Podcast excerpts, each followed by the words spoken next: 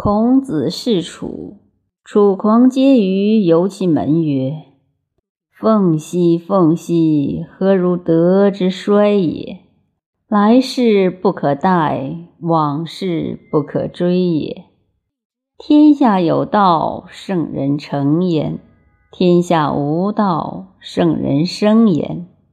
方今之时，谨免行焉。”夫轻乎羽，莫知之在；或重乎地，莫知之弊。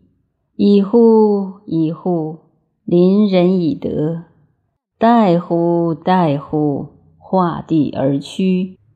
弥扬！弥扬！无伤无形；细曲！细曲！无伤无足。